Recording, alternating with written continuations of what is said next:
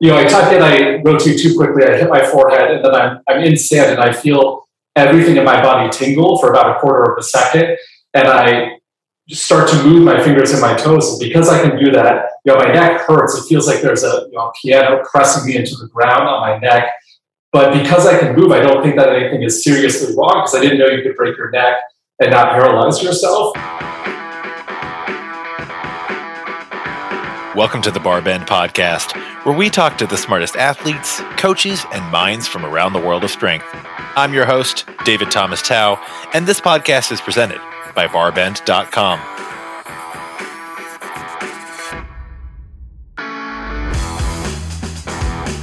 Today I'm talking to Spencer Mestel, a journalist who has written for publications like the New York Times, BuzzFeed, and of course, Barbend.com. Spencer has an insanely interesting athletic background, from competitive diving to parkour, a journey that includes ups like competing on American Ninja Warrior, and downs that include breaking his neck in Egypt. Spencer has also established himself as one of the CrossFit community's most impactful writers, on a number of important issues, I should say, in and around fitness. In addition, he co authored Matt Fraser's upcoming book, which will release in January 2022. But before we get into that conversation, I want to give a quick shout out to today's episode sponsor, Athletic Greens. I first tried Athletic Greens back in 2012. It was already a massively popular daily supplement, and since then, they've undergone dozens of formulation tweaks, each an improvement on the last.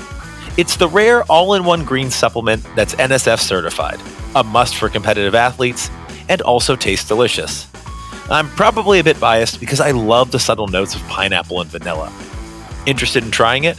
Visit athleticgreens.com forward slash barbend to get a free gift with your purchase. Now, on to the show.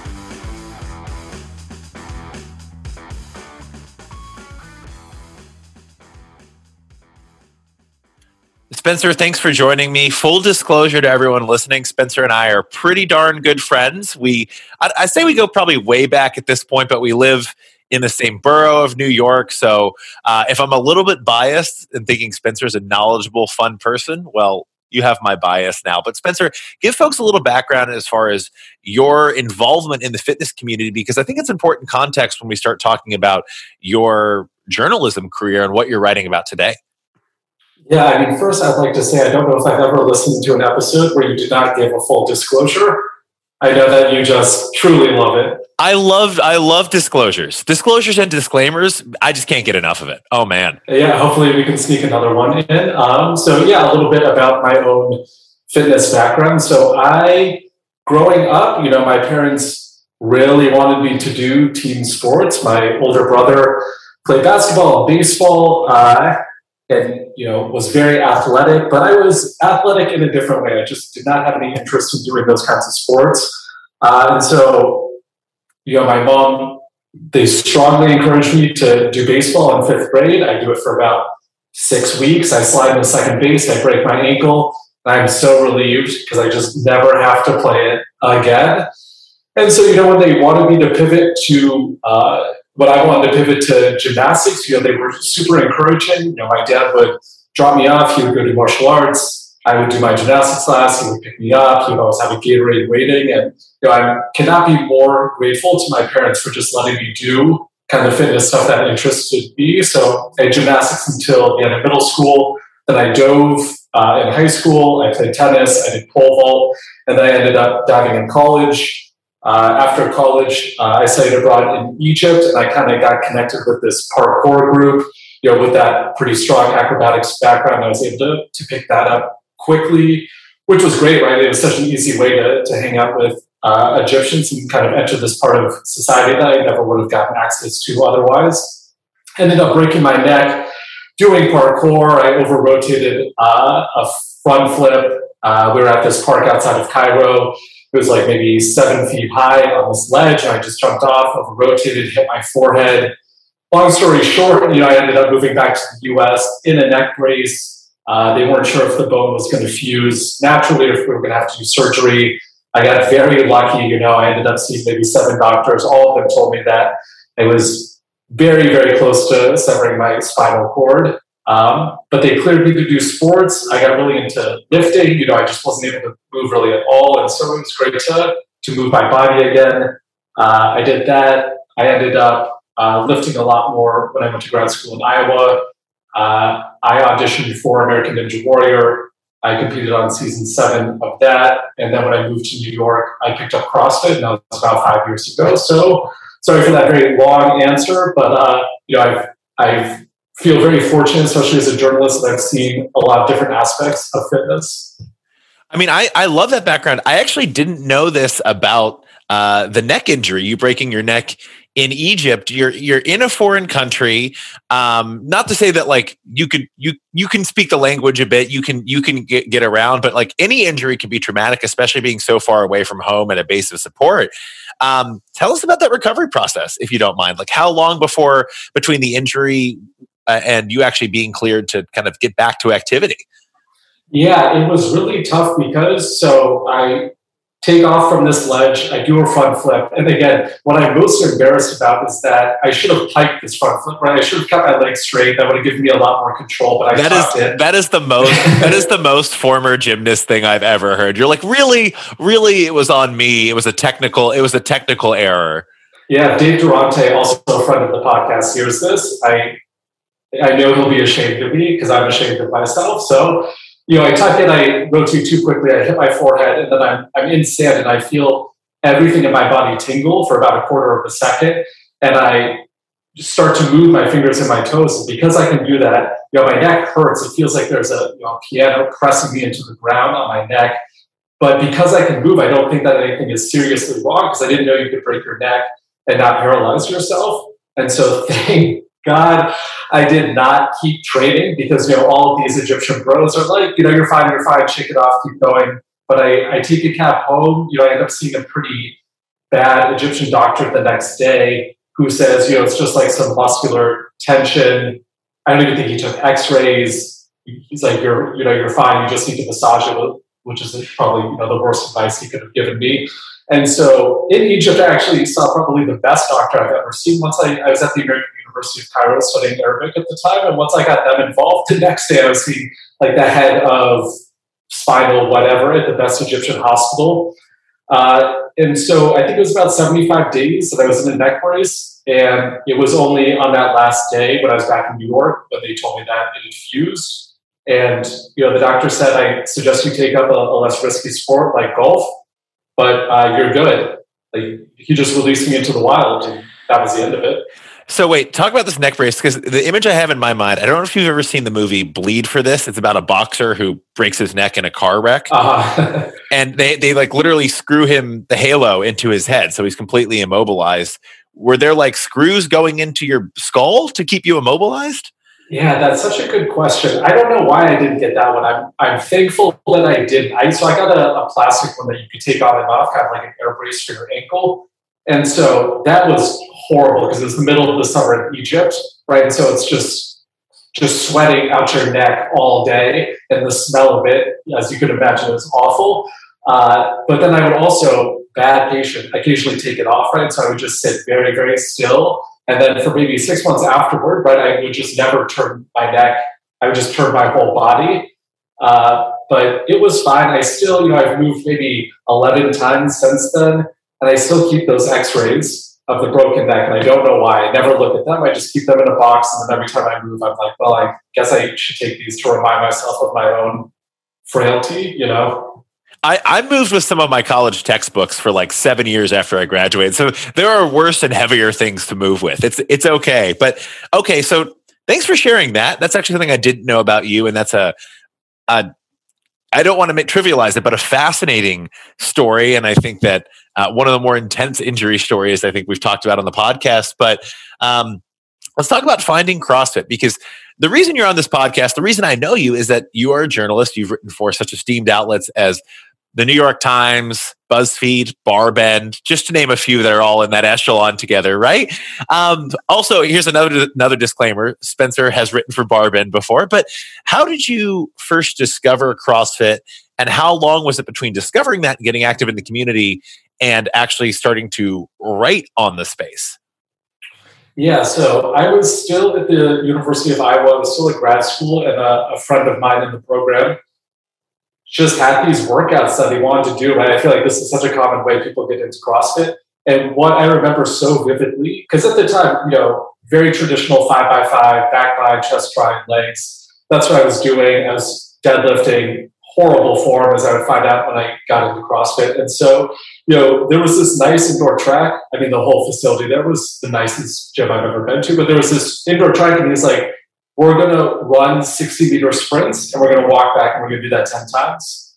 And I had run track in high school, so that seemed like a pretty easy workout. And I just remember the next day, the soreness in my abs, right? Like, obviously, I was winded from that in the moment, but just waking up and realizing that, like, your body could be wrecked from such a simple uh, workout to such an intense degree.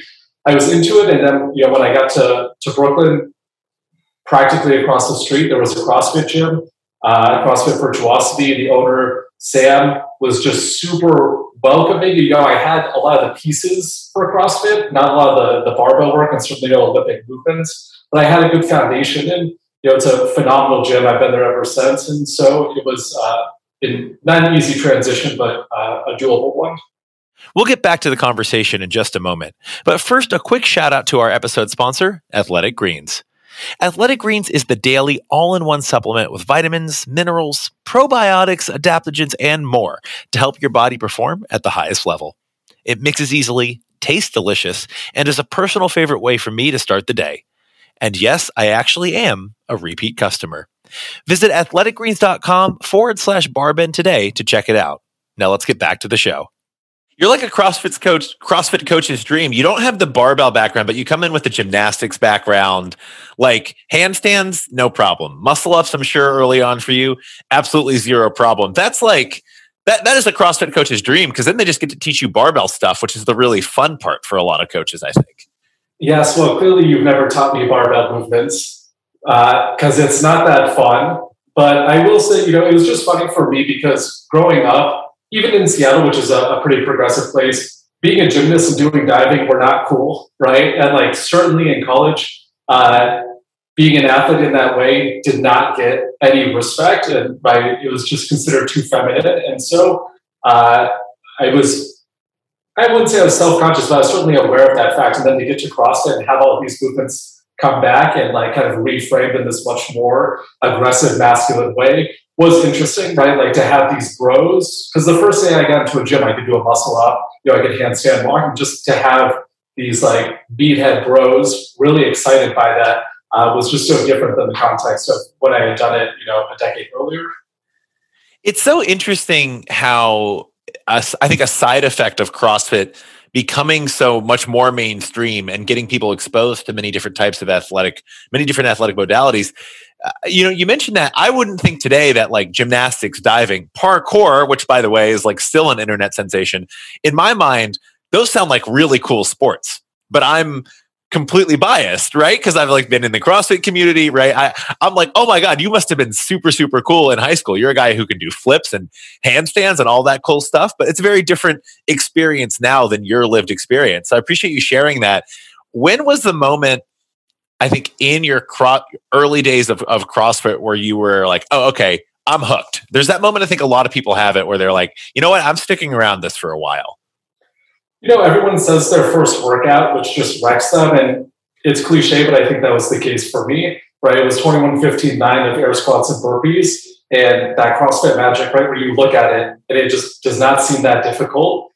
And halfway through, you're just getting dizzy, right? You don't know what happened. And so I think it was that, and I think that just having coaching, you know, I it was so nice to be coached in college, and then to not have that relationship with anyone, and to get it back, and to have them invested in my lifting, right, and to actually like look at my deadlift and, and break it down, and uh, you know, allow me to lift away where my lower back wasn't just screaming from the first set. I was like, oh, you know, I, it's good to be back here. All right. Favorite barbell movement, least favorite barbell movement. As someone who found the barbell after a gymnastics background. Uh, it depends on the day, depends on what I have to do, right? Obviously, least favorite is snatching. And most favorite, I guess it would say it'd be cleans. I just, you know, it always depends on how well I'm doing that day. All right. Well, the, the best is when you have someone answer least favorite snatch, favorite snatch. It's the same yeah. thing. Like it's said such a love hate. Okay, so let's talk a little bit about your your actual your your day job. You are an esteemed, respected, and accomplished journalist and writer, also uh, author as well, which we can chat on a little bit in a second. When did uh, something that a lot of folks might not know about this is that you uh, you cover voting rights and voting policy pretty prolifically as a writer, but you also cover CrossFit and issues within the fitness industry. What was the first topic you wrote about in fitness journalism? So the very first thing I published was actually uh, about competing on American Ninja Warrior. It was for Rolling Stone. Uh, I pitched it maybe 12 other places before I got to Rolling Stone. And I remember that I didn't change the, the name and the address of the editor. And so I, I, addressed the Rolling Stone editor by the wrong name. Somehow, you know, he took a chance on me. He published that story, uh, which was great. That's a clip five years later that I still use with everyone, right? And it's a go-to icebreaker talking about an American Ninja Warrior. Uh, it was uh, an exceptional experience. I'm so grateful for that. Uh, and so, yeah, that was the first thing that I wrote, but then I got pretty quickly into to CrossFit.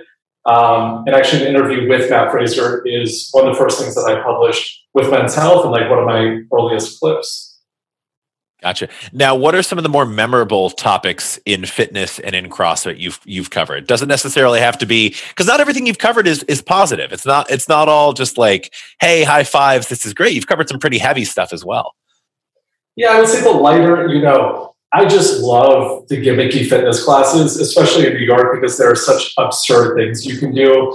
And so Vice let me do this uh, nude fitness HIIT class in Manhattan that you know was fifty dollars and just like bad, no coaching. Uh, but you know, like the thing about it is that no one was wearing clothes, uh, and so you know, not the routine that I would want to do, but like I always think it's great to see what the trends are. You know, I did for Vice also. I took like a voguing class with a woman that was a consultant on Pose, uh, the FX show about the about ball culture. And so you know, that'd be the lighter stuff. And the heavier stuff would be like the article I wrote for BuzzFeed about kind of the anti-mask, anti-vax strain within CrossFit, right? And just like kind of the company's reluctance or inability to, to punish people breaking CDC guidelines. And then you have the large section of CrossFitters who also just didn't believe the, the pandemic was real or serious. Uh, and or if they did, they just didn't want to follow the rules.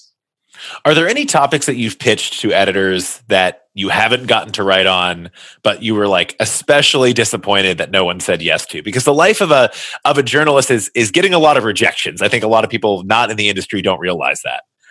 Yeah, well, we would need a separate podcast for all the stories that I haven't been able to write, but certainly what comes to mind, like the, and this might have gone too niche, I can understand that.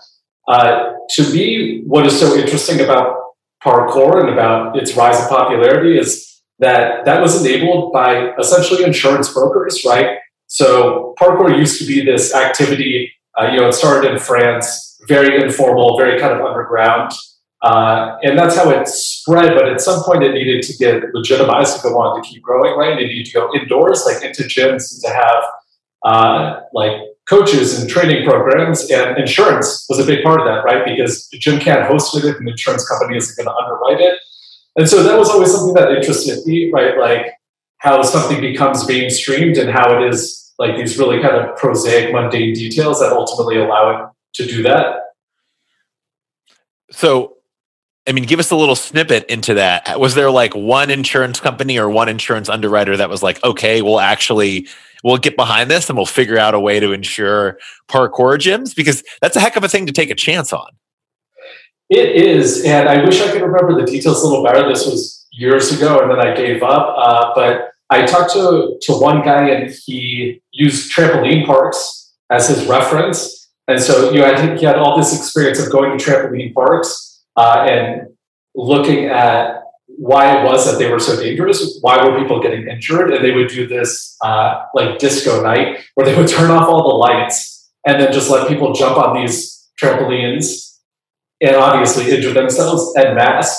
Uh, and so, you know, he, he worked with them. I really like this guy because he was like, I'm not, my job isn't to come in and tell people what to do. It's to work with them to mitigate their risk. And so, you know, we can cover them and they can continue to operate. And so they figured out like a, a safe uh, level of brightness for the facility.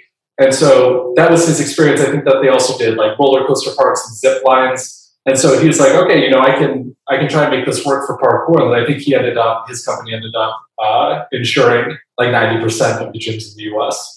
You couldn't pay me money to go to a lights off disco night at a trampoline park. I think that just shows like the spectrum of what some humans will like because that sounds like my own little version of hell, personally. Oh yeah, I mean, I broke my ankle on the trampoline. I broke my ankle four times growing up. Once on trampoline, baseball, basketball, and just running through the woods. So like, I'm good. I've seen it. Even when I didn't have fear as a little kid, you know, I'm just wrecking myself. So I haven't been on a trampoline since, to be honest. See, I'm not a very adventurous person, and I still find ways to get injured. That's that's that's the great the great factoid about me. Well, one other thing I want to talk about in your writing career is that you are you are a published author, and when I say author, I mean yes, you've written a ton of magazine profiles, articles on you've written online. Um, you were also the author of of of books at this point, plural, I believe. Is that correct? Uh, I am the author of one and a quarter book at the moment. Yeah. One and a quarter book. Well, I don't know. I don't want to share too much, but I mean, the cat is out of the bag that with Matt Fraser, you authored a book. Can you tell us a little bit, like, what can you tell us about that? Because I understand some of that is confidential. The book is not yet available for public consumption, so I don't want to get you in trouble.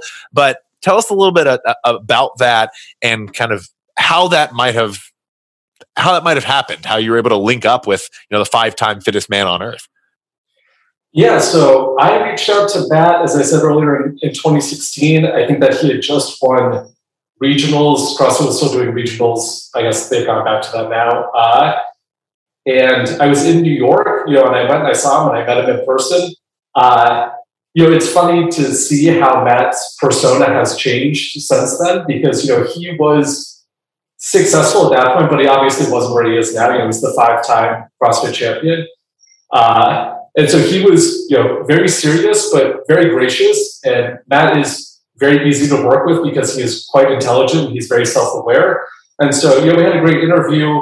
Uh, Men's Health published it. And then periodically I would check in with him, usually around the start or in the end of the CrossFit season. And we did that for five years. And so when maybe a year before, maybe four years after that, I started talking to them about a book, and eventually it it came together.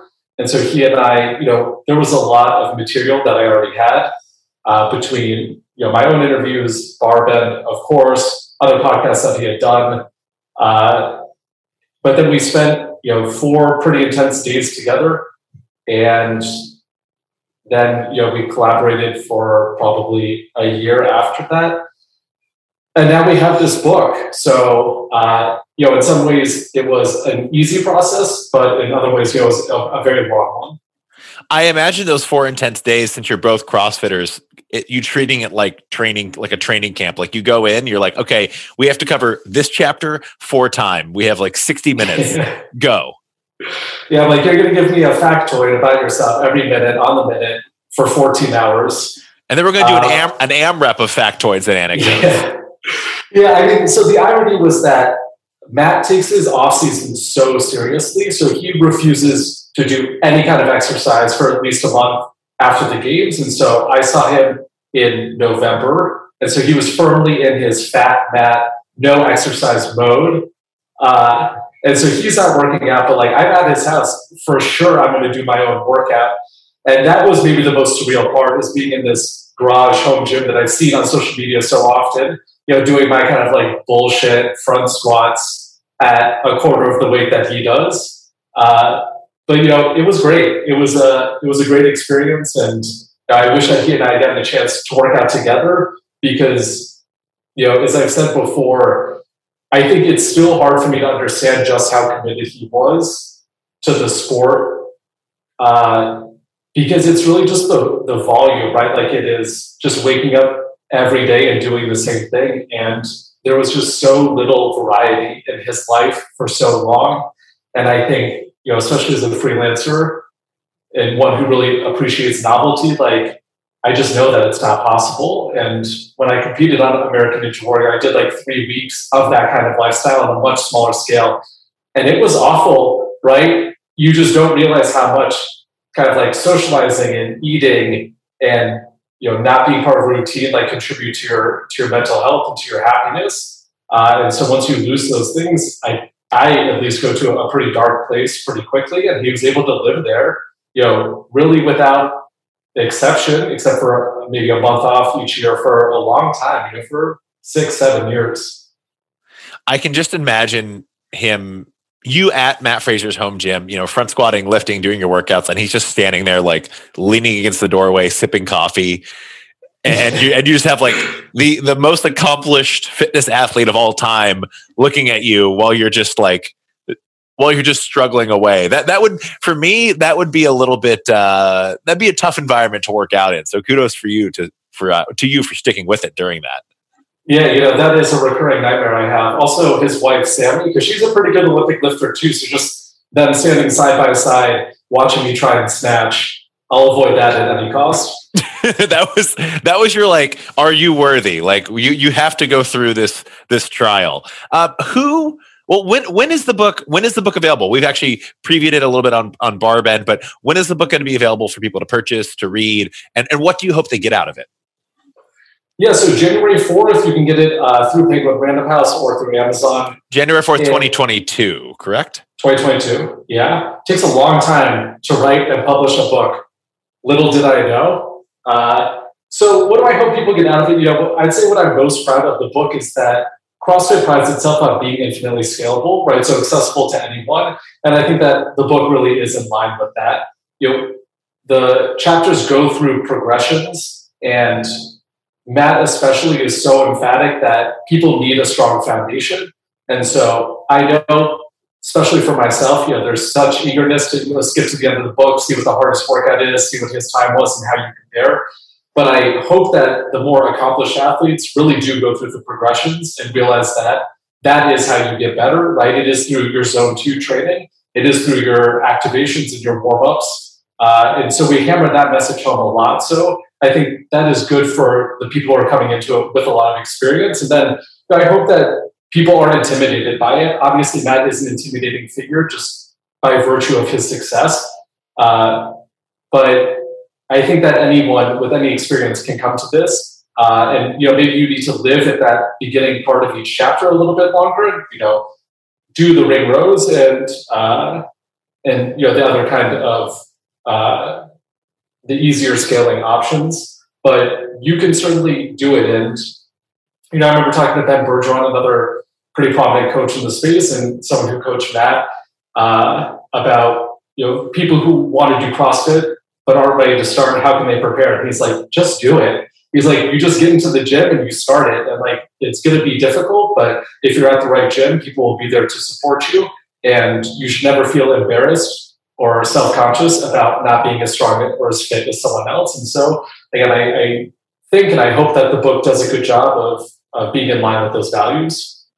Well, Spencer, we've kind of come to the end of our time here, although I think you and I are, are very much due for an in person catch up soon here in Brooklyn. But where's the best place for people to follow along with what you're writing, the work you're doing, and more projects as they come onto the horizon for you?